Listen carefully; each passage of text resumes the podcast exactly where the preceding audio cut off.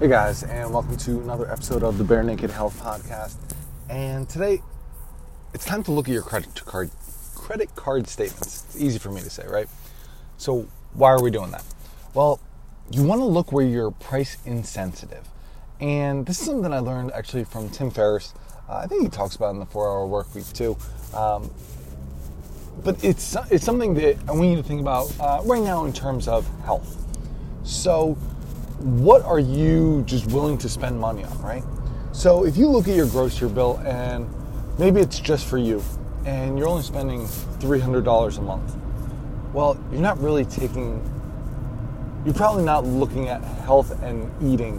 Uh, if you're, if you're spending three hundred dollars a month on food, but three hundred dollars a month on supplements, it's not a very balanced ratio, if you will.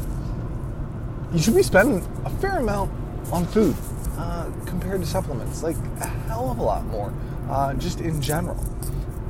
Now, this doesn't mean that you have to spend all of your money on food, but I want you to look at that and think about it. So, is it you're spending a lot of money on food?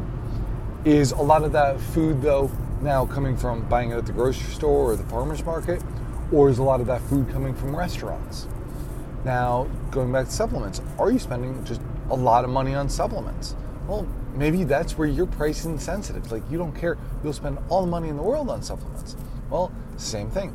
Are those the is that the best choice for you at the time? Now, I'm not going to disagree with supplements because I still think there's they fit very well into a proper diet. Uh, I, I, I take some myself and I, I really do have an appreciation for them. And because of the way that a lot of the soil and food supplies are depleted in vitamins, minerals, like that's where I see a lot of that coming in, uh, as well as other things. But this is not a supplement podcast, so we're not going there. Now, do you see that you spend money every month on massages, on a gym membership or a personal trainer? on going to a float tank, on, on, on any type of physical care. So I'm a physical therapist. That means you have physical therapy appointments that you're paying for, chiropractic appointments that you're paying for, acupuncture appointments, like all of these things. So do you see that you're those are coming up in your life, or do you notice that it's going to the movies, going out to eat, buying new clothes, uh, maybe it's workout clothes, maybe it's shoes, maybe it's workout shoes. Like, note all of these things because not that you have to necessarily make vast sweeping changes, but the recognition of where you're willing to spend more money. So don't look at it one month to the next. No, look at it in quarters, in years.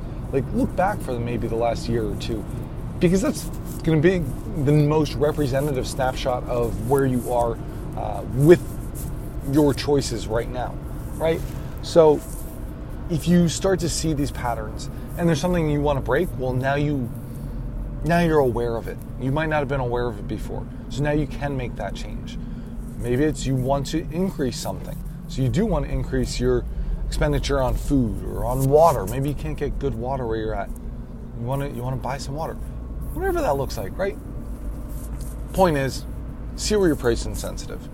Maybe it's you spend you, you say you can't you can't afford to eat well, right? But you're spending all this money on your car. Maybe your car is running very well, no problems with it, but you keep investing more and more into your car.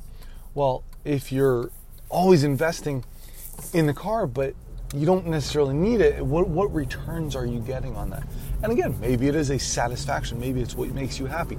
So I I don't want to take away that happiness factor because happiness is part of health.